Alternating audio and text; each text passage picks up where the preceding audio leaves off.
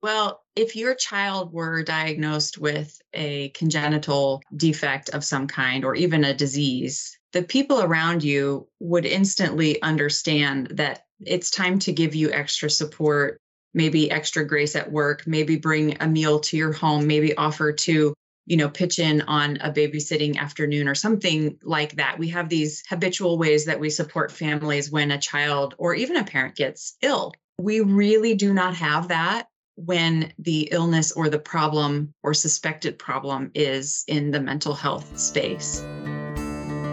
Hello, and welcome to Health Views with Deb Friesen, MD, a podcast about health and wellness within today's healthcare landscape. I'm your host, Dr. Deb Friesen with Kaiser Permanente, and I've been working in healthcare for over 20 years. During that time, I've learned that the most powerful tool for healing is the power of listening and the value of asking the right questions. Come join me as we'll together explore timely topics that impact people, businesses, and communities. Now let's check out today's view. Children's mental health affects working parents as well as the family. Marty Post, Executive Director of the On Our Sleeves movement at Nationwide Children's Hospital in Columbus, Ohio, recently joined me to talk about ways to help break stigmas and start conversations that encourage positive actions to support children's mental health. We discuss staggering statistics, social drivers of health, the way kids' mental health is affecting parents and their productivity at work, helpful prevention resources for kids and their working parents, and how employers can do better. Listen to this episode to understand the role of employers in helping parents thrive at work and home. So, really, first of all, thank you for joining. I'm very excited to have you. And it's such a rich subject right now but as I was doing my research, I also found that you individually were very interesting. And so, if you wouldn't mind just giving a little bit of your journey to actually where you are now, maybe if you don't mind sharing your, your personal life, you interned at the White House, for instance, and then how you ended up at On Our Sleeves. Oh, sure. Well, thanks for having me, Dr. Deb. This is really exciting for me too, and for On Our Sleeves. I actually have a marketing and strategy uh, career background, about 20 years in uh, different marketing agencies after my White House internship, which was in Hillary Clinton's press office and was very exciting, and I learned a lot. And then I went into, you know, graduate school and, and my marketing career and did a lot of consumer insight work, finding out what people are most interested in and then began to lead teams that were working on different areas of strategy like social media and analytics and different elements of that and then full teams. And it was really it was when i was in charge of a nine person strategy team at an up and coming digital agency and i had two young kids one of whom is what i would describe as fantastically neurodivergent but i didn't even know what that was yet and someone asked me to do a conference presentation about being a working mom, but to all of my marketing expert peers,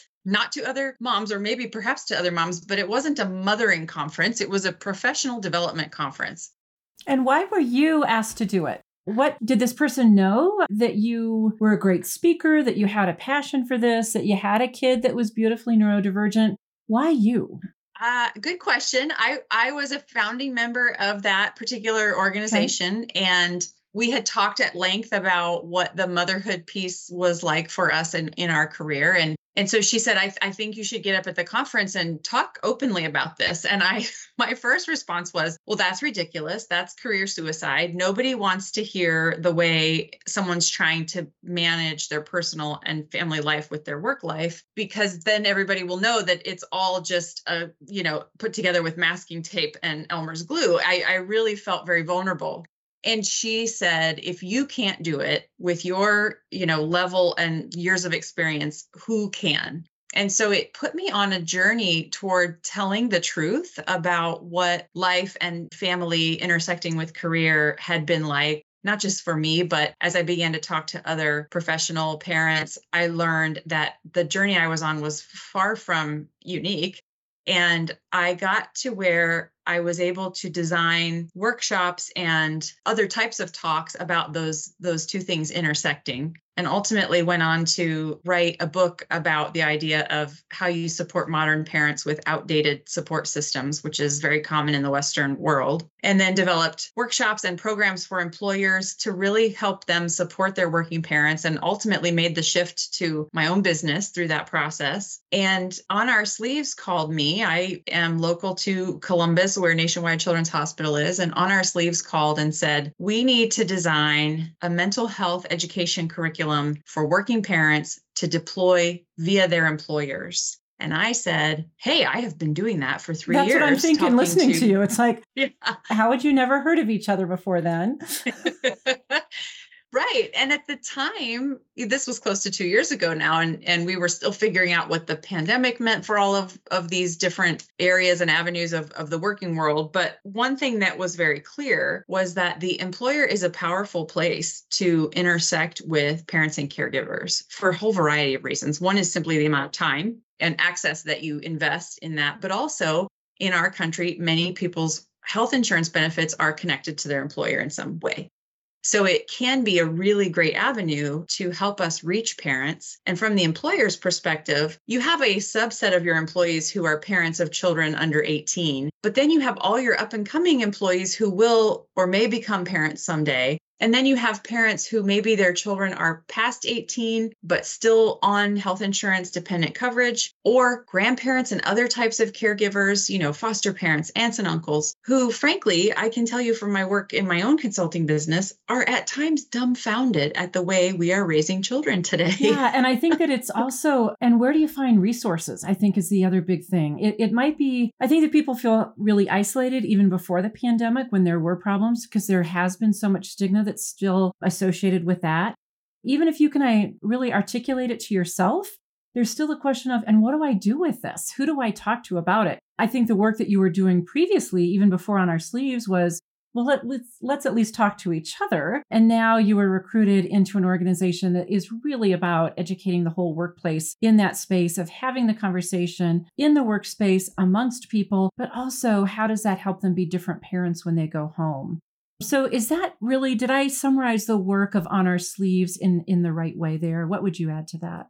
Well, I would add that what we are trying to do in this employer and workplace vertical, we are also trying to do for teachers and educators. We are exploring ways to do for primary care providers and pediatricians. We are almost off the presses with a way to help with this for youth sports coaches we are really committed to leveraging these types of resources for community organizations where they might have short term or seasonal staff interacting with kiddos and needing a bit of a baseline on, on how to help with some basic mental health literacy and vocabulary and um, triaging in a way. And so our resources are free on our website, and we are hoping that eventually every community in America gets their hands on what we are providing so that the adults who surround our children at home, at school, you know, in their on their soccer fields, in their extracurricular programs, even in their doctor's offices, are all starting from a baseline of open education about mental health topics rather than a baseline, an erratic baseline of maybe it's a stigmatized thing, maybe it's not. When we don't have the skills to handle that in a consistent way, we revert to the way we were brought up. And that's not a consistent model we can apply. So we want to make sure that every community has access to these resources so that they can all start from a place of understanding. And and speaking of understanding, let's back it up a little bit so that we've got some kind of common language understanding of really the problem that we're facing together. You know, this has always been a problem, but I think that the pandemic has really taught us it's the company's success really lies in the ability to see the employees of actually having a work and home life, right? That they are 24 hour people. It's not that you are this person here and that person there, and that they really have to see employees as whole people, support them through that entire journey, and how everything is really overlapping. And there was a phrase that came up as I was looking at your organization, looking at youth mental health, which was hiding in plain sight. So tell me what that refers to. Well, if your child were diagnosed with a congenital defect of some kind or even a disease, the people around you would instantly understand that it's time to give you extra support, maybe extra grace at work, maybe bring a meal to your home, maybe offer to you know, pitch in on a babysitting afternoon or something like that. We have these habitual ways that we support families when a child or even a parent gets ill. We really do not have that when the illness or the problem or suspected problem is in the mental health space. And we also are starting to unpack more and more the mental wellness and mental illness spectrum and understand that children are on that spectrum at different points, just like adults are.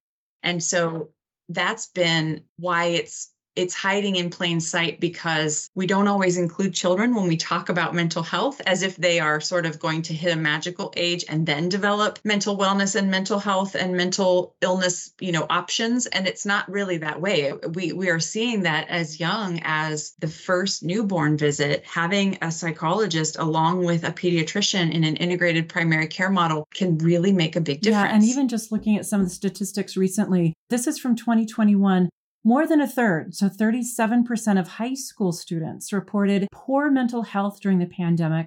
44% persistently felt sad or hopeless during the past year. Continuing suicide rates among children 10 and older have climbed significantly since 2007. It's now the second leading cause of death among 10 to 24 year olds, behind unintentional injuries. And it's the highest suicide rate in wealthy nations. Data suggests that one in five young women, one in 10 young men experience a clinical episode of major depression before age 25. I think that as an internal medicine doc, I took care of adults, of course, and so had a lot of education about children, but not for years. Have my own children. There were categories, right, that you think of mental health and and adverse childhood events and what they're risk for. And it's really ADHD and can you medicate? But really identifying that these things are anxiety or this is depression. It's not just acting out, it's skills, it's development, it's hopelessness, it's all of those things.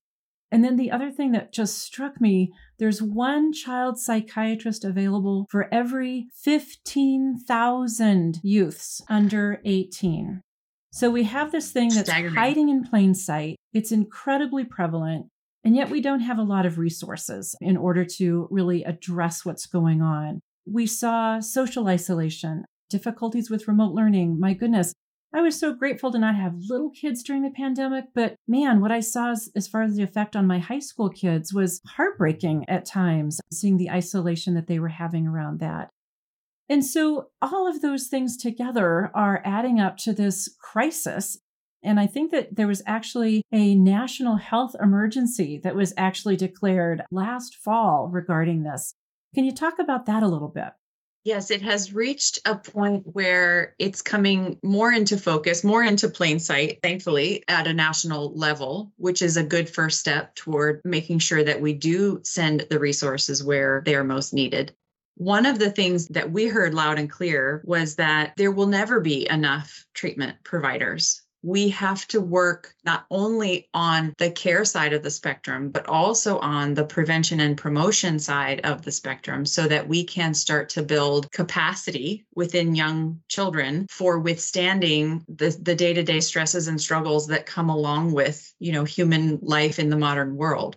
And that will hopefully put us in a place down the road where it's easier for everyone to understand this is a stressful situation that is you know acting on this particular child or family versus this is or could be a clinical situation where we need to pull in some professional help. And right now we know that that journey from the first time the parent you know engages in a questioning you know visit or or research moment to getting a diagnosis can sometimes be years for children. And part of that has to do with the fact that their brains are still developing. So so trying to navigate this with someone who is still growing and changing it makes it incredibly complex. So I know that during the pandemic, one of the things that On Our Sleeves did, I think it was in conjunction with Nationwide Children's Hospital, was actually a pretty significant survey, really wanting to understand children's mental health. And they talked to hundreds of working parents really trying to understand how this was affecting them, but not only how this was affecting them, but how is this affecting how they're showing up at work? What are some of the learnings from that study? We actually had the opportunity over several waves of research to talk to thousands of working parents and leaders and executives. And we heard that parents are very concerned about their children's mental health and that that concern is, you know, rising and and increasing as the pandemic wore on and as the restrictions wore on. So many of them were having a first time concern or had developed a concern, you know, right around the, the time we were surveying, which was the spring of 2021. We also found that even when parents are at work, 30 to 50% of their mental mind share is on something to do with their child's mental health or development. So the distraction of that concern is very real for many parents and, and the survey was across part-time workers full-time workers many different industries represented so we were really careful to make sure it wasn't just the people who have the luxury to be worried what was very interesting, though, is the level to which it disrupts their work. That is where we did see some differences. And I think that has a lot to do with parents who have the types of jobs where they can exercise that flexibility or they can act on those worries during the workday versus the types of frontline jobs or parents of color who don't have that same opportunity in many cases. And so it's unequally distributed in terms of how much disruption did it show us in the data. And such an overlap between mental health and speaking specifically of children right now and social drivers of health, right? So, just like we see in adults, other illness and what's driving chronic illness and healthcare costs is also, you know, do you live in a place where there's a food desert? Do you have green space around you? Do you have psychological safety in your school or with other adults? And so, all of those things adding up to, again, showing up for work, but maybe not mentally showing up for work a lot of times. We, one of the things I read, six in 10 working parents reported being very to extremely concerned about their child's emotional health. 60% of parents are really worried about this. And you're right, it's not something you can just put in a package and put on the shelf when you go to work. You carry it with you. And then they're worrying about keeping their jobs and performing at their jobs. And is their spouse going to keep their job? And what's happening in this economy? So much happening. And then the other thing that struck me as what was identified was, and we kind of talked about this earlier, is, and what do I do with this? Where do I go? And I believe that the uh, survey called it the confidence gap.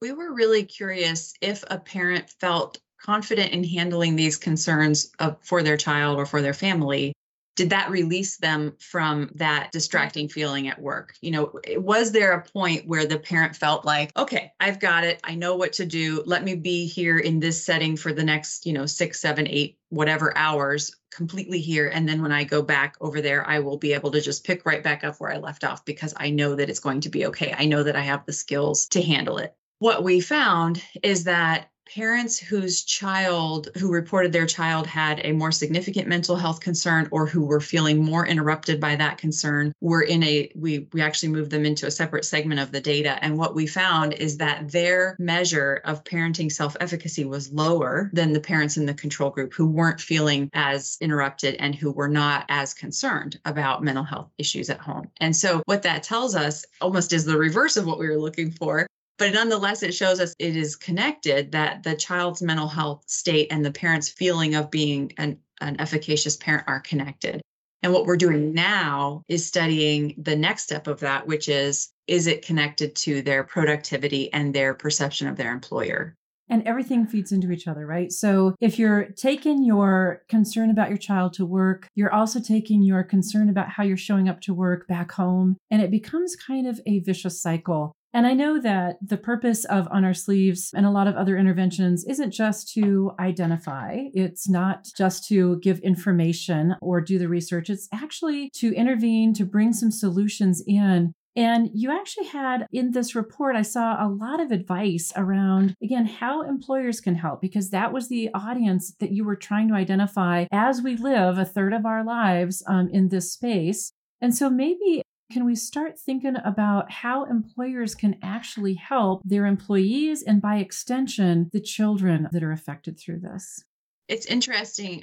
Some of the recommendations that we made, which were based on the data we were seeing and some of the interviews and conversations we were able to have with working parents, some of the most powerful recommendations are the simplest So when a, when a company offers mental health benefits or coverage along with physical health benefits and coverage, simply mentioning them in the same breath, the same PowerPoint, the same open enrollment or onboarding moment helps to create an environment where they are seen as the same idea. Well, they live in the same and, body, right? I have a mind, I have a body. It's all under the same skin. And it's so interesting that we've separated out. But I love this idea of let's remove that whole stigma by just talking very matter of factly about it.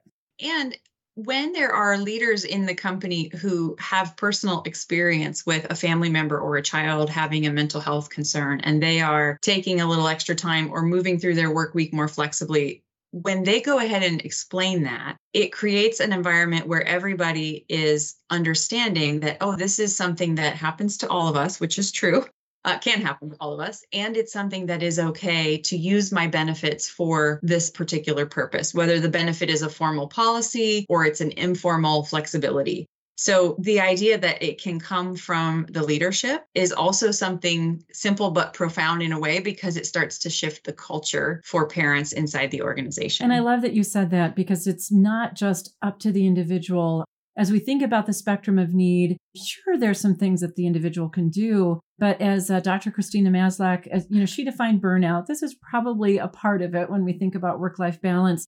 And she just really started the whole conversation that this is a systemic problem. Finding this balance, being able to bring our whole selves to work so that we can deal with the challenges at hand so, are there any policies that you would recommend that people look at, not just changing the culture, but maybe benefits or policies at work that are helpful? Well, we know that federally speaking, mental health benefits are supposed to be at parity with physical health benefits. One thing that we are starting to explore is parity good enough? because the way we treat the mental health continuum which runs from you know wellness and, and prevention all the way to crisis is automatically different than the way we would treat certain physical ailments in the sense that perhaps we need more time for intake perhaps we need more frequent touch bases and appointments perhaps we need a different model of intervention or we need a different way of empowering the caregivers to help with interventions. And so if we just say it has to be the same as physical medical then maybe we're not taking it far enough. So we think that employers can play a big role here by coming back to their benefits providers with some questions about how can we do better on this? How can we reframe this so that we are not necessarily mixing what can be apples and oranges? And you know, through the pandemic, as I talked to chief human resources officers, other leaders in that space. What I found very interesting was the shift from equality in benefits, one size fits all, or maybe you can choose to, you know, maybe there are different needs amongst different ages, i.e., Gen X is different from Gen Y, different from millennials, different stages in life, different circumstances, and different challenges that people have. And I saw a real shift to things being, again, equitable instead of equal. So I love what you're saying about, you know what, parity might not be the thing that we want to stop at. But a follow up question to that do we really have parity yet?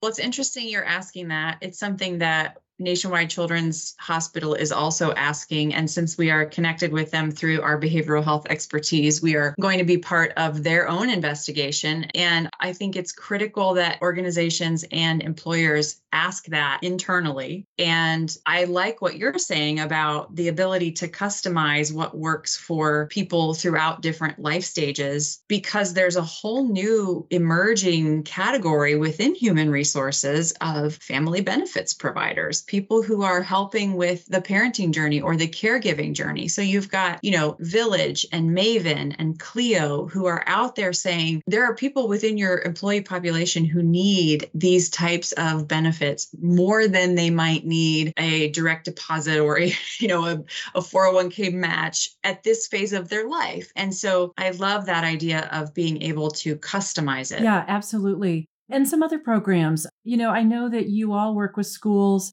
that's been a focus, of course, of Kaiser Permanente. And I think initially it was, again, like a lot of folks, how do we help the youth? But then that became a real, and how do we take care of the people taking care of the youth, right? And there's so much even there as far as removing stigma, having the conversation with each other, providing the resources that people need along that spectrum of mental health as well.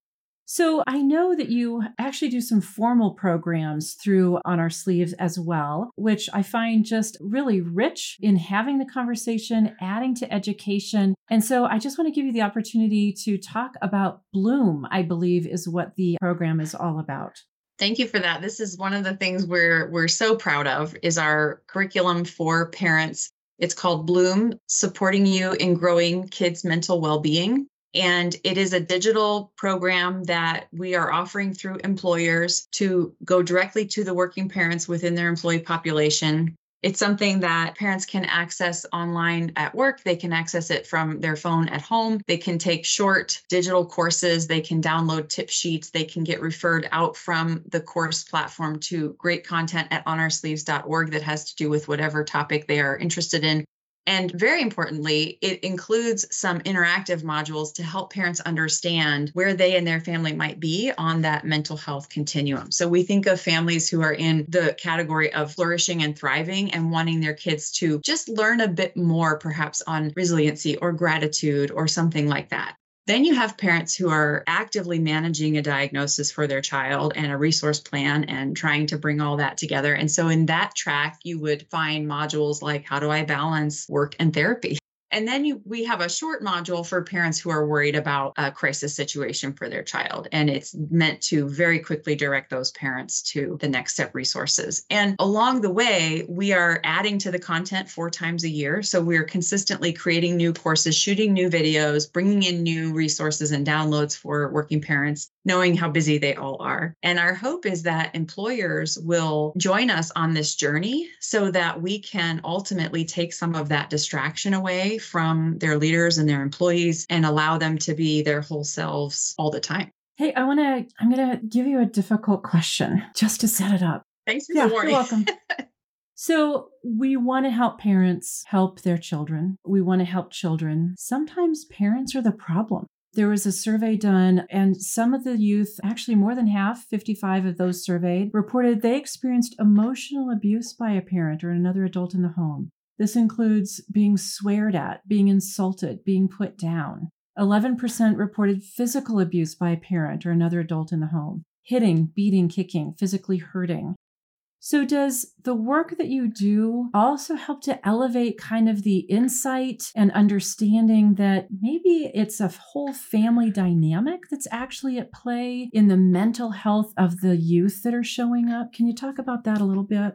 Sure. We have a an employee mental wellness program internally at Nationwide Children's and on our sleeves. And the director of that program told me very clearly in one of our first conversations about this, this effort that often dysfunction in the home shows up via behavioral challenges with a child, whether that's at school or with friends or over Zoom calls during the pandemic. And so the children are, in a sense, the bellwether of how mentally healthy the overall family unit is. And Dr. Ariana Hoet, who's our clinical director and who ensures the evidence based backing for everything that we produce and publish, she has said that when you have a child involved in a therapeutic intervention, it's always family therapy. It's not really child therapy until they reach a certain age. And I think that that's an important thing for families to keep in mind, not only from an awareness perspective and a simple literacy and vocabulary perspective on how can we all get to talking about this. If I'm going to talk about anxiety in my child, should I also then explore anxiety or, or depression in my own self?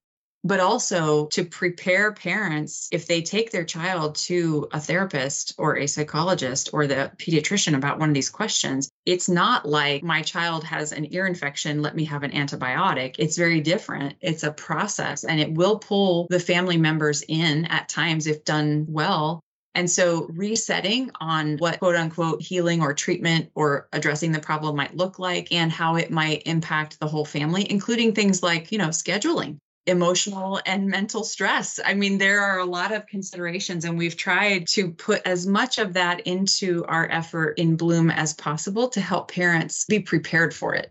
So, I'm going to ask for some advice.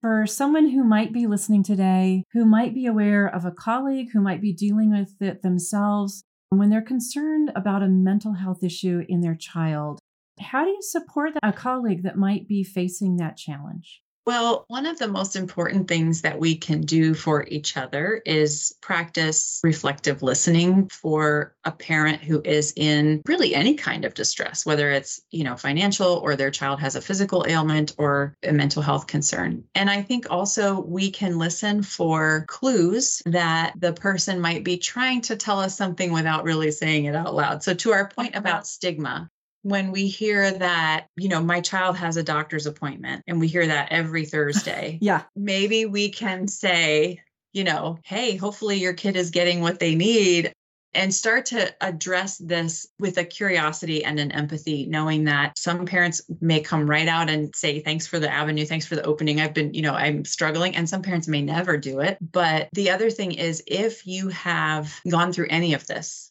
you've been to a family therapist or you've had your child tested for a learning difference or a mental health condition or all of the above to go ahead and normalize that and say, you know, I remember when my child was that age or in that grade or in that development age, and we went through a whole lot of stuff, some physical, some emotional, some behavioral and just open that door a little bit. So that just the way we talk about oh my gosh you're potty training uh, we're potty training and it's a yep. nightmare. Yep. or sleep regression let's all talk about that right? And so we want it to become that common of a discussion. And i think well the data very clearly showed us that the workplace is still a, a tender place to have this conversation. You know people would rather tell their friends their family their clergy leadership than they would tell their hr person or their manager However, if you're going to need flexibility from work and you're going to need to amplify and, and uh, leverage those benefits, then this has to be a place where we get rid of that stigma as soon as possible.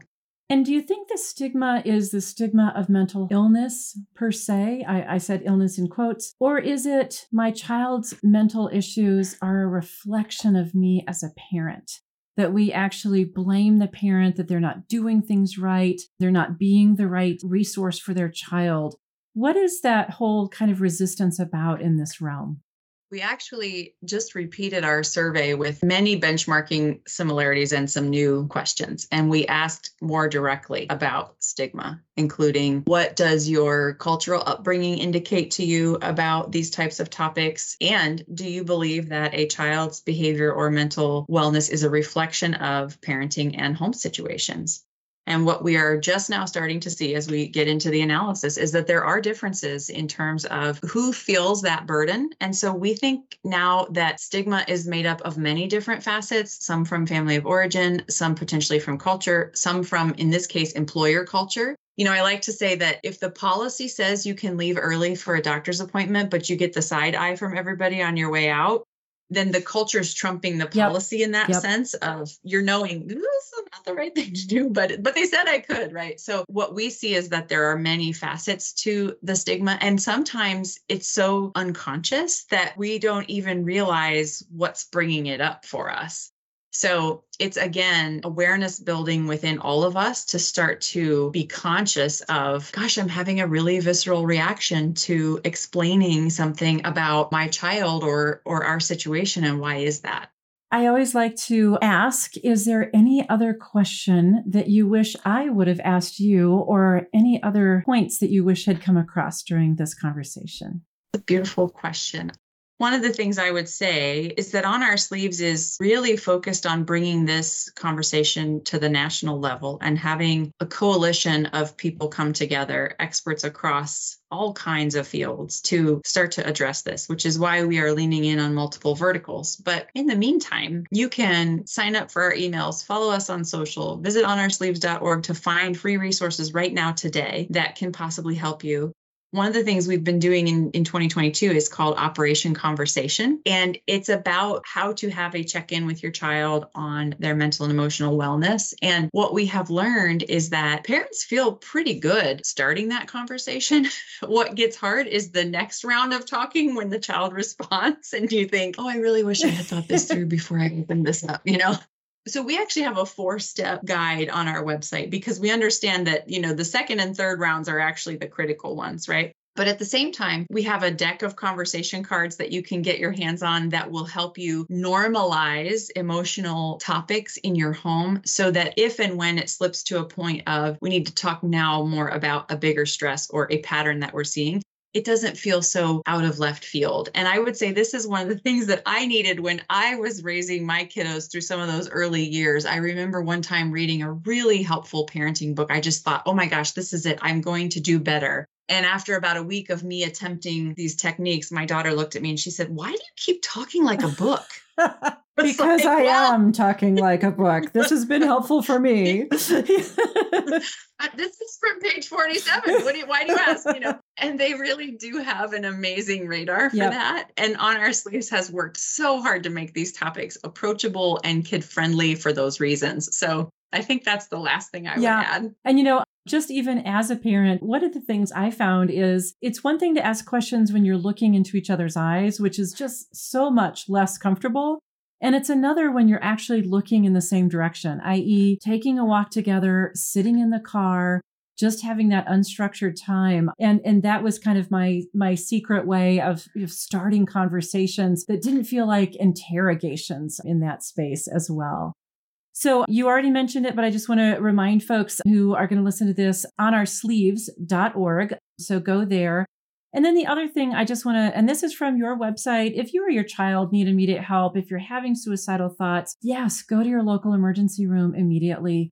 Call the National Suicide Prevention Lifeline, 1 800 273 8255, which is 1 800 273 TALK. And there's also a crisis text line that you can actually text 741 741. Just text start and you can start that conversation.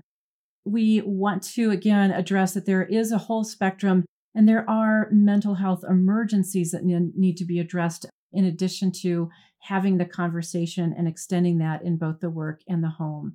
Marty, you're amazing. The work that you and On Our Sleeves is doing is amazing and so sorely needed, unfortunately. But thank you for bringing this work into communities, into workspaces, into conversation. And I really hope that someone has a different conversation with their own child today.